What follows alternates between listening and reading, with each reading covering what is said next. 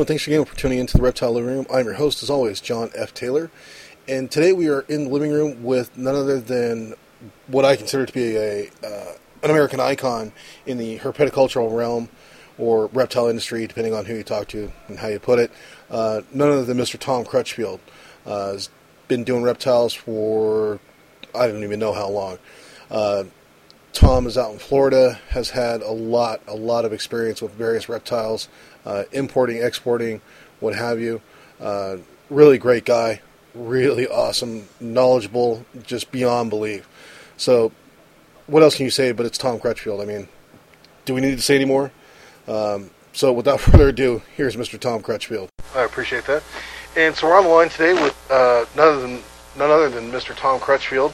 Um, and I guess, Tom, the best place to start, uh, how did you get started in reptiles in the first place? Well, I guess I never grew up.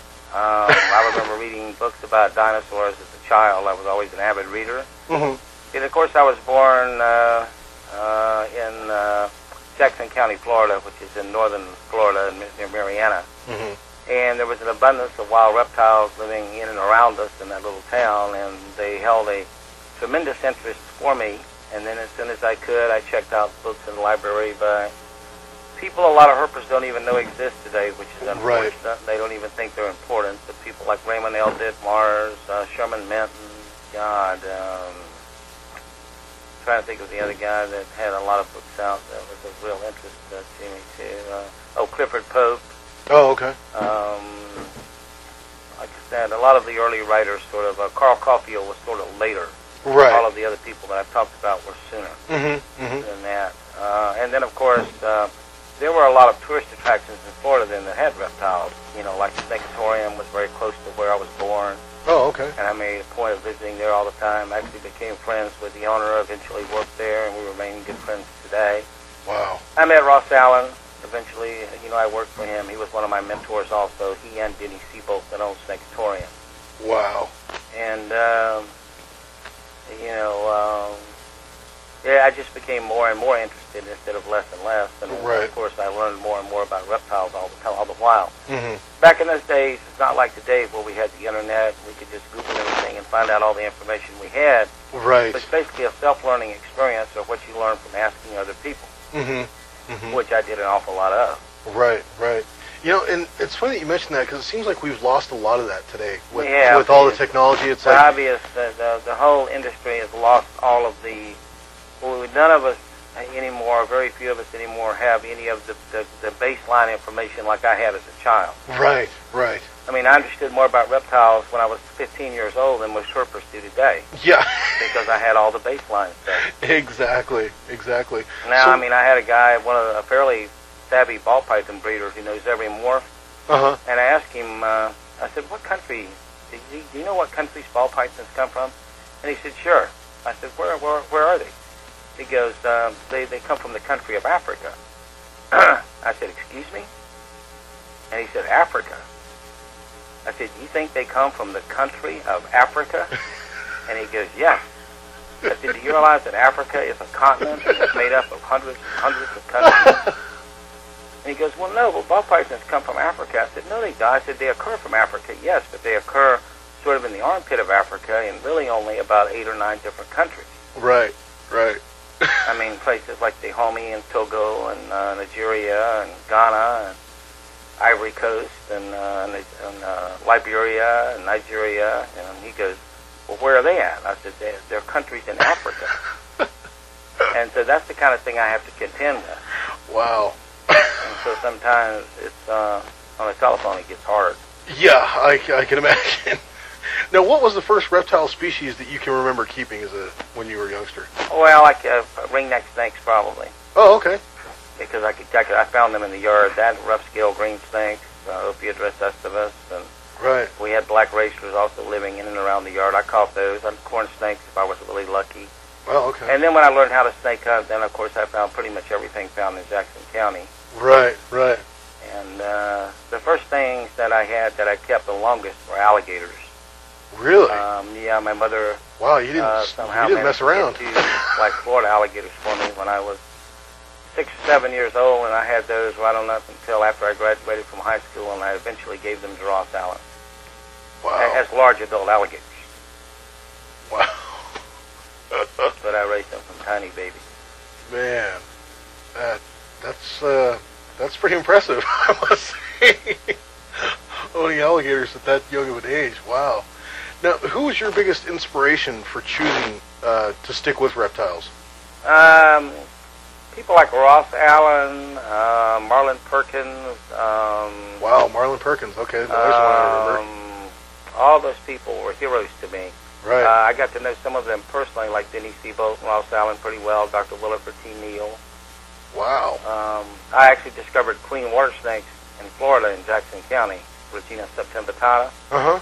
And I knew that they weren't supposed to occur there. And the next time I was in Silver Springs, uh, I may, went by Ross Allen's and told them about it. And Wilfred and T. Neill came up, and they actually did a paper on a range extension on them there. So I actually got to talk to some of the people that were my heroes, thank goodness. Wow. Thing to be able to do. No kidding. And I knew Bill Haast real well, of course, but but I didn't know him as well as the others, Mm-hmm. Mm-hmm. the so-called famous Florida snake snake man, I should say.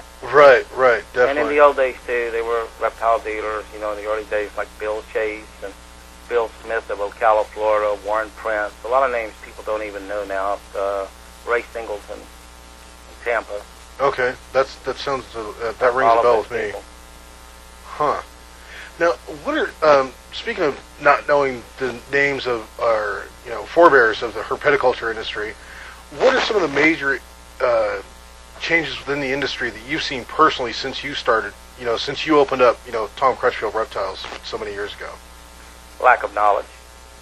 Really? Yeah, okay. the knowledge base of people in the business has gone down. Wow. Okay. And do you think that's just from um, lack of education or lack of information sure available, it is. I mean, or it's like the dumbing up of America. Uh, and I don't think it's just in reptiles. I think it's in everything in general. okay? I don't know if it's our information that we're taught in school. I mean, in school, I can remember uh, geography, and because I like reptiles, I mean, even now, I could probably, you know, fly through a Jeopardy geography thing because I probably know the mountain range and the rivers of every single country in the world Wow. that are in in a place that has reptiles anyway. Right.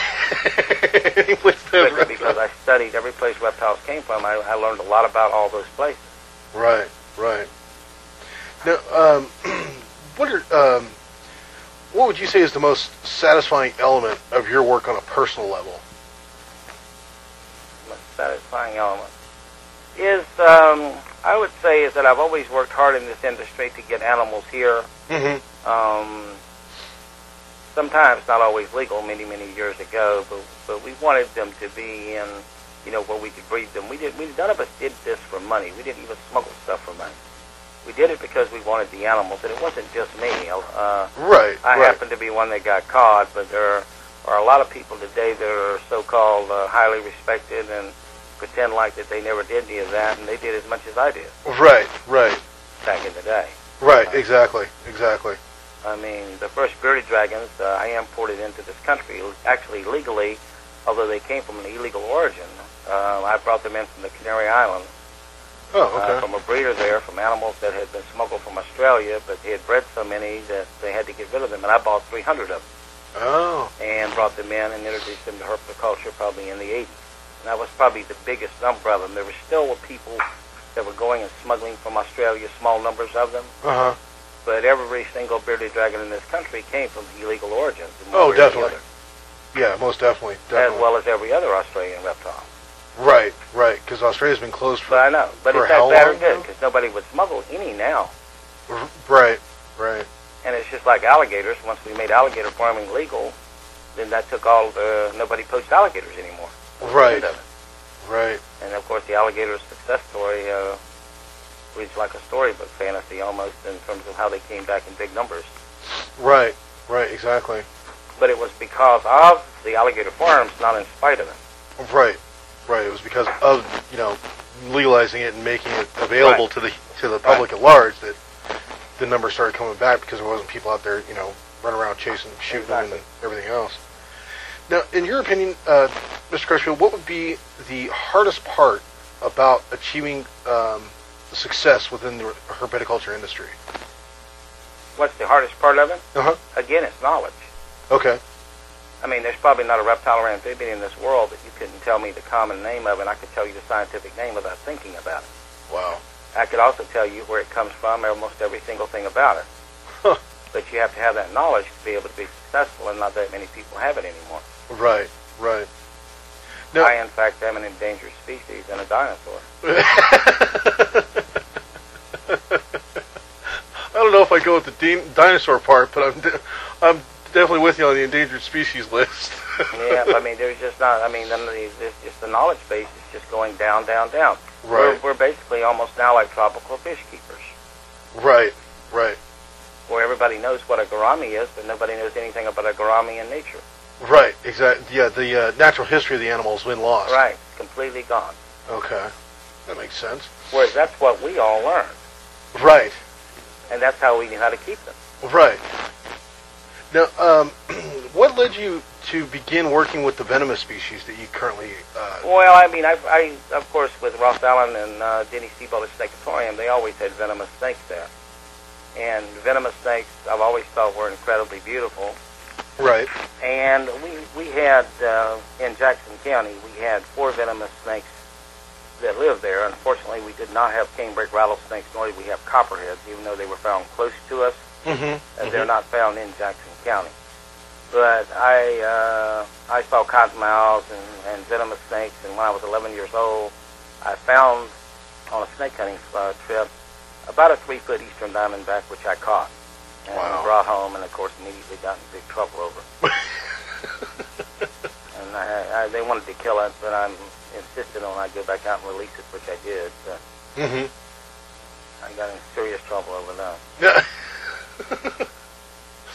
now, when you started uh, Crutchfield Reptiles, how large was the actual facility back then? Well, Crutchfield Reptiles, the first business I had was Herpetophonic Incorporated. Oh, you, I do apologize, sir. That I actually. back a long, long time, back in I about remember- around 1980 or the late 1970s. Right. But I, but I was doing it long before then, right. Right. just without a business name. Oh, okay. But Herpetophonic got very large at one time. It was probably the largest, um, probably the largest uh, reptile facility in the world, I would say. Wow. And even the crocodile farm that uh, Robbie Keszey and them are on now, you know, he, his, his mother bought the property from me. Right. I was going to ask you, you know, about that. was that was very large. That was 40 acres in and unto itself. Oh my God. I mean, it still is, but they don't have nearly the number of crocodilians now that I have, Right. Right. nor, nor the number of species. Right. Right. Now, how many? That was my next question. Actually, is how many physical species are The, on? the most I ever had personally was 19. Really? Okay. Man, So there are 23 amazing. in the world, and I've managed to breed 11 different species of crocodilian. Oh my God. That's just man. Now, have you? I'm sure you have, but um, what are some of the uh, zoos and things that you've provided animals for or God, worked with? every major zoo in this country. That's what I thought. I had a feeling that was going to be the answer. right. Pretty much every major zoo. Wow, that's a, amazing. Now, as far as um, the species on hand now that you're working with, how many different species are currently? Um, We're probably working with, I don't know, probably more, we probably have more different kinds of animals than anyone. What Yeah. I don't have are the big numbers like some of the people have. I mean, I mean, I know guys like Bill Brandt uh, has a huge operation now. I mean, we've been friends for 40 years, and uh, he probably produces, I don't know, 50,000 snakes a year holy or hell. reptiles a year. Now, I have no desire to do anything like that. Right. and I would rather keep things that I like, and I just simply won't breed large-scale numbers of colubrid snakes or even ball pythons for that matter. Mm-hmm. Even when I was into ball morphs and all that, I only produced about 50 clutches a year. Uh, Wow. the only thing we're going for numbers for are, are, are the albino green iguanas. Oh, okay. So, but we breed a lot of different kinds of snakes. There's probably uh, 10 or 12 just venomous species we're working with. Um, of the, I don't, I don't really breed the big, big pythons because the guys that want to buy the big pythons are the young guys. Right. And um, unfortunately, I was a young guy at one time, and I bought. Well, it was unfortunate. I'm glad I was. But uh, uh, I mean, that's the first thing I wanted was big pythons. But it was a different time then. Right. And when we bought big pythons, then we understood what we were getting. And we also understood how to take care of them. You didn't see people killed and having them released and all that sort of thing, Right. like you do now.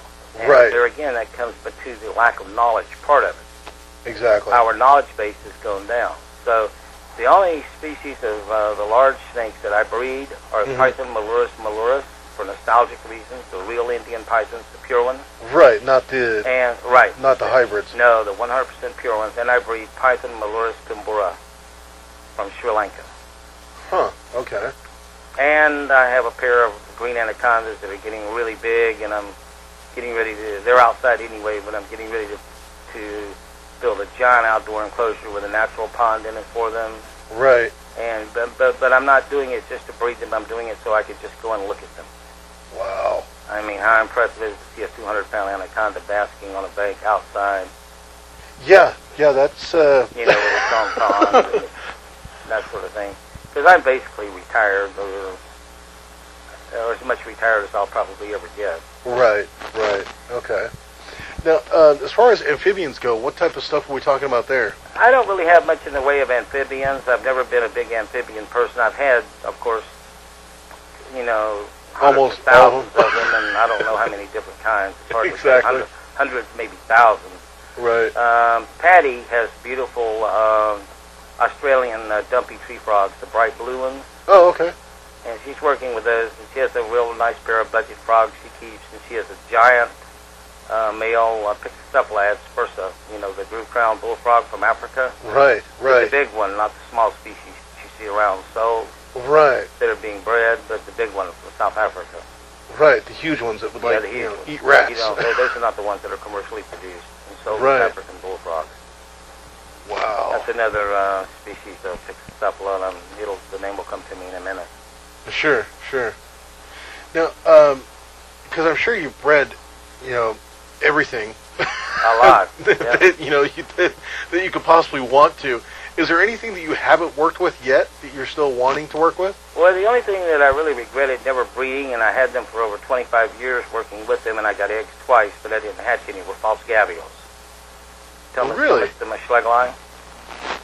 And I wish that I had bred those. That's the only thing I've ever tried to breed that I wasn't successful at, Wow. that I have. Uh, there are certain species of Cyclura that I've never had that I wouldn't mind having, and I wouldn't mind breeding, Mm-hmm. Mm-hmm. uh, but it's unlikely that I will. Right. Right. you know, because they're seriously endangered and just, you know, some of them there's so few that I wouldn't want to take any from the wild anyway. Right. Right. Exactly. I mean, there needs to be breeding programs set up for them, you know, in situ or near where they live and so forth Uh huh. to ensure their long-term survival. And I, and I am involved in uh, several conservation uh, plans now with Loma Linda University. We're doing a thing with Bimini boas Really? and then, yeah, uh, an in situ research project Wow. uh, there because they're dropping in numbers like crazy, and we want to know why. Wow. Now, this brings up kind of an interesting point um, as far as working with Loma Linda University. Mhm. And I, I already know the answer, Yes. but I have to ask it anyway. Okay. What is the major holdup? Because it seems like when herpetoculture first started, with you know gentlemen like yourself, you know uh, Bruce and you know Bob Applegate and all these folks, there was a communication between the science community or herpetology, you know, and then Right. And had a lot of herpetoculture. back in the in the day. Right, and now it's like there's this giant void. Yeah. Is That's it again go back to the same thing?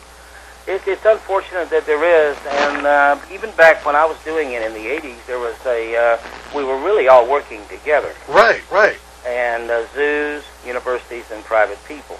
Yeah, exactly. And now all of a sudden, private collectors, which are actually in, in most cases far more advanced in, in, in herpetoculture than any zoo, Uh huh. and certainly more than any university. Right. But Loma Linda uh, asked me to do a paper there, which I did, uh, on uh, an overview of the West Indian genus uh, Epicrates, Okay. the boas in the Caribbean, which I'm an expert on and been, and have been studying and working with for, God, over 30 years now. Uh huh. And uh, they asked me would I be involved in this project, you know, as an advisor, and I agreed. And uh, so it, it's worked out very well Wow. and they've sort of reached out and said, "Hey, this is what we should do," not push, you know, the herpetoculturist away, Right. but get them to help us in bona fide conservation projects.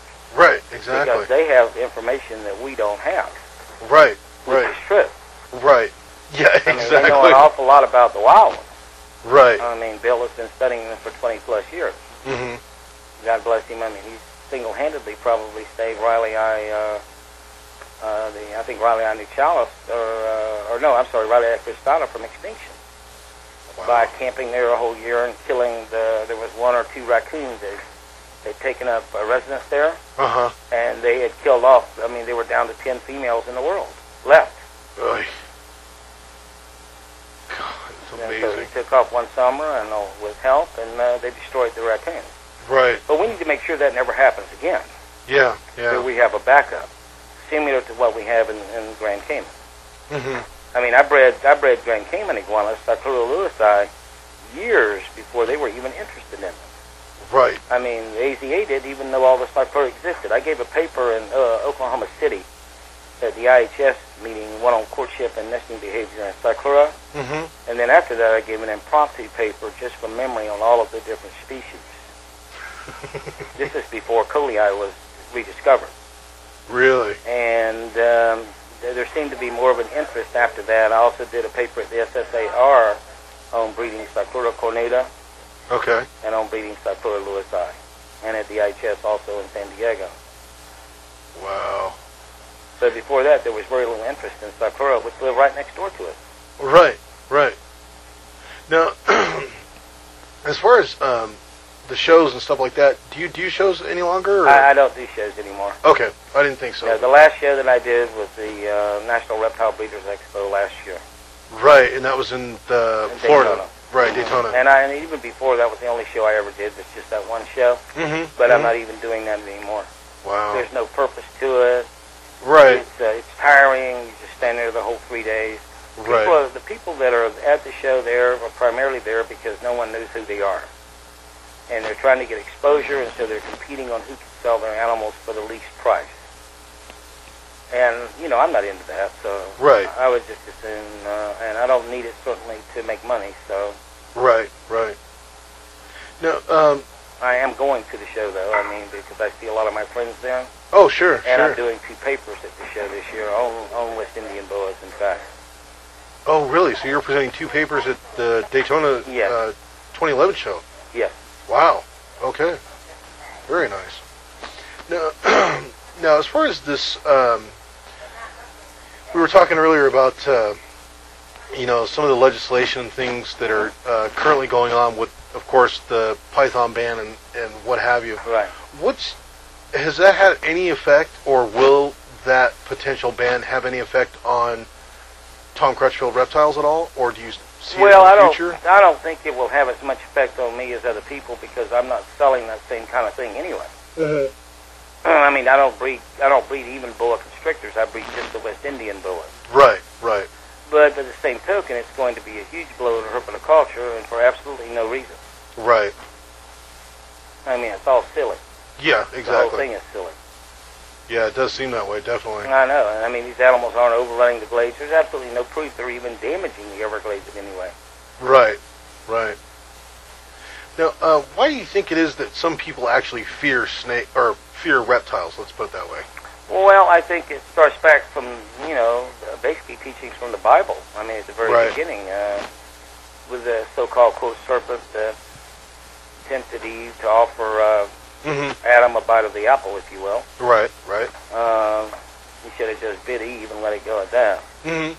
But regardless, I, I think it goes back to that, and I think that just the animal looks so different than other animals. You Mm-hmm. have an animal without legs. Right. an animal looks totally unlike. You know, we we can identify with mammals of almost any kind, but particularly, I mean, the closer the animal is to us, the more we seem to like it. Right. Uh, Okay. You know, if it's, a primate, we have a tendency to like it a lot more than, say, an anteater.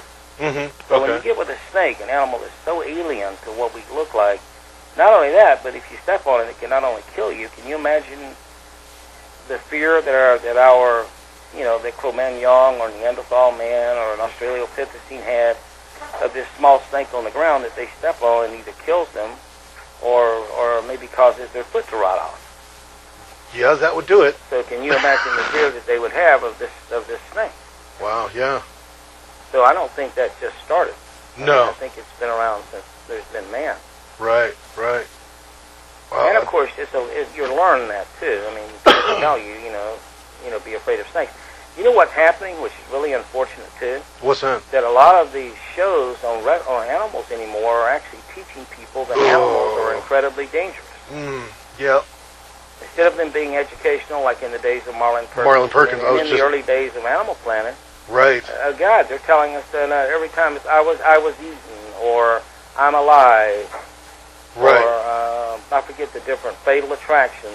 Uh, oh God. Yeah. all of these different uh, titles that have a tendency to make people think that if they see a wild leopard or a crocodile, instead of appreciating the beauty of it, that this thing is somehow going to kill them. Right. Right. I totally agree with you. Terrible. Yeah, it is. Very definitely. And that's getting worse too. Yeah. Very definitely. and if we bar younger people from having access to animals, hmm and like in baby pythons and all this sort of thing too, where are our future scientists going to come from? Wow. I. I mean, if you're if you're not going to be allowed to have any contact with nature, huh. I mean, all of us killed stuff when we were little because we didn't know any better. Right. But a lot of us that killed all that stuff that we had, we grew up and we did we did a lot of things to protect nature, you know, and to protect wild things in, in nature Right. by being able to have have it in captivity. But if we stop that, what's going to happen? Where's our next group of scientists coming from? Wow. I've never heard it, heard it put like that before. And now that I'm. I'm I mean, I mean, wow. seriously, where is it coming? No, you're you're damn right. I mean, that's just uh, I've never heard it that way, and I'm just like I'm just like dumbfounded now. I'm like, wow, that's that's pretty heavy if you actually think about it. That's really scary. Wow. It's, it's very scary. I mean, where are our scientists coming from? How are we going to? When is uh, is our next generation going to have an empathy for wildlife like we did? I don't think so. Wow. Now that we don't allow them to, there's less and less nature. It's, you have to drive further and further to find nature. Right. Okay, most the average person today, even that keeps reptiles, if you were to drop them in a real jungle, hmm they would be absolutely horrified.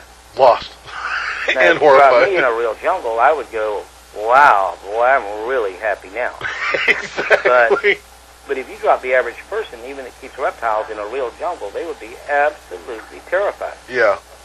Very definitely. Now, have you ever tried to sit down and actually think about how many man hours you spent in the field? God, I don't know. A lot. I mean, I was out every day. I take at least two hours and go out because I walk, you know, uh, just for exercise near the Everglades National Park. Since I can't bodybuild anymore, you know, with Right. my back, right. I do a lot of walking, and we're always walking in wild areas, hoping to see wild things. Right. Right. Which, which we do see. I mean, we see crocodiles. I've seen bears, uh, deer, uh, uh, snakes, uh, lots of things. Yeah. I, don't take anything from the wild, Right. Right. but I sure enjoy looking at it. Oh yeah, definitely, definitely.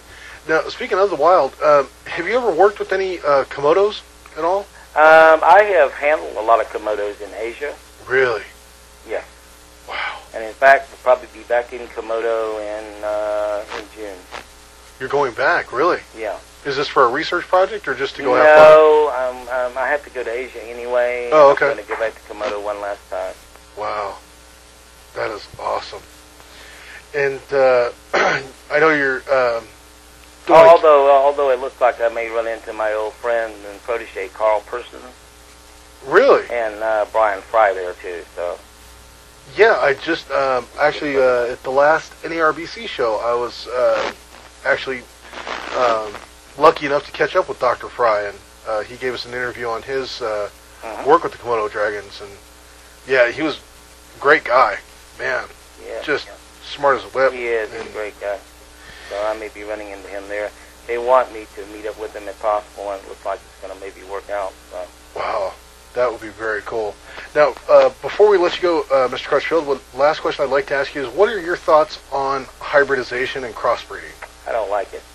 Oh, okay. Mm, I don't like any of it. Uh, it happens, and I mean, I can see people doing it, and I'm not saying that It's 100% wrong. Right. That's why we don't have pure Indian pythons anymore. Right. Right. Very Because true. at one point there were more Indian pythons in this country than Burmese pythons in the 70s. Because Wow. Burmese were extremely rare, and Indians were the animal that actually came in until about 1972. So there were a lot of them around for a long, long time, and now it's just try to find any that are real pure is uh, almost impossible. Right. Right. Wow. That's and just so whenever you hybridize anything, I, I think it's a bad idea. right. And I'm worried that some idiot's going to hybridize like Cuban iguana with a with a cornuta Oh or God. something like that. That'll be the next thing. I hope not. Right. Then there won't be any more pure Cyclura anymore. Yeah. Exactly. Because it'll Because just. some of these some of these things we're never ever going to get anymore from the wild. Yeah. They're just. Like the Indian pythons, they're finished. Right. I mean, they're not even rare, but the powers that be say they are. So we're not going to get them. Right. And I mean, the cornuta is not all that rare. It's pretty common actually, Mm-hmm. but we're not going to get any. Right. And if you start uh, hybridizing those with, like, if you say that, you know, Cuban iguanas or anything like that, then I'm afraid over the next 20 years there won't be any pure Cyclura anymore either. Right. Right. So that's a good reason not to do it. Yeah. Very definitely. Now, um, what are what would be the best advice if if you were talking to a future breeder? You know, if someone just came up and said, you know, Tom, I want to breed reptiles. What would be the first or best piece of advice that you would give to them? Three words. Education, education, education. All right. I mean, you have to learn. You have to know all the basics, and you have to learn. It's a huge thing to do. Right. I mean, it really is. Now, is there any way? Because I know you know people like myself and you know um, some others are aware, very aware of who you are, you know, and who all the people that started this are. Is there any way that someone you know could apply for a position at Crutchfield Reptiles and actually get hired on? Well, we get we get have job openings sometimes. I have Oh, okay. uh, employees now that I've had for a fairly, you know, reasonably long time for Right. several years, but they're younger. It's a thing that doesn't pay a lot of money cleaning cages. I think we pay Yeah, ten and dollars exactly. an hour. So an employee's not going to stay here forever. right, right. You know, they're going to move on, hopefully, to you know bigger and better things. sure, I mean, Carl Persons is just at the point now where he's getting his PhD, and and he worked in the original. wow, that is awesome. You know, so uh, you know what I would say too when you're trying to breed stuff, you always remember that uh, look at the animal that you're trying to breed and think about this business as a pyramid. Okay, the first thing you have to look at is the customer base. How big is the customer base for the animal that you're going to breed? Okay, Okay, in other words, how many people will buy it? Let's Right. just take the albino green iguana for one thing. Uh huh, Okay, last year there was uh, 800 and some odd thousand of them were imported into the United States, almost a million. So arguably, the green iguana is probably the most popular pet animal in the United States. right, Okay, if I can just get 1% of those people to buy albinos, then I'm set because of the customer base. But the more that you produce, the price comes down. right, It's like right. on a pyramid, and uh, you're going to make the most money if you started at the top when you're about in the middle of the pyramid, Mm-hmm. Mm-hmm. because at that point you have so many many more people that can actually afford your product. Right. Like like when I can afford to sell albino uh, iguanas for a thousand dollars each. Mm-hmm. If I could, if I could, I could sell two thousand of them easy at that price. Wow. But but but more important than anything else, you should breed stuff because you love it Because you, yep.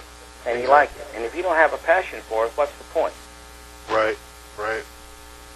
I mean, I like regular green iguanas. I think they're great animals. I mean, I like iguanas anyway. Yeah.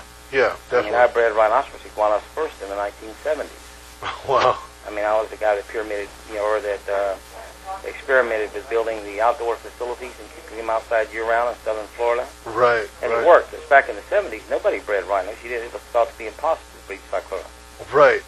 I mean, zoos never bred them. No. Definitely not. Not back then. And then we started to breed them every single year. And this is just from spending time in the field and Studying them, and yes. studying and yeah. Man, that's just amazing. Yeah, all my my early field work was almost all of it spent in the West Indies. until I could afford to actually travel to other places. You know. Oh, sure, sure. Man, that's just amazing.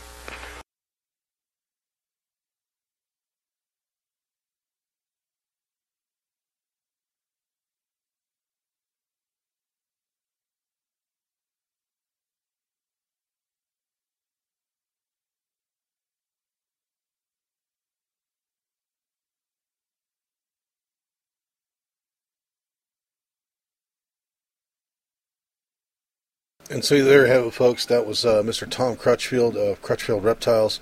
Um, like I said, one of the American icons, or probably one of the international icons of the uh, herpetoculture industry. Straight from Tom. I mean, it doesn't get any better than that. So there you go. You need your education. You need to know what you're doing. You need to know where the animals come from, and uh, what their requirements are, and that kind of thing. And uh, yeah, that's. I mean, there's nothing else to be said. That was uh, Mr. Tom Crutchfield of Crutchfield Reptiles. Uh, look forward to seeing you on the show uh, next week. Thanks again for tuning in to the Reptile Living Room. And as always, I'm your host, John F. Taylor, and that was Mr. Tom Crutchfield from Crutchfield Reptiles.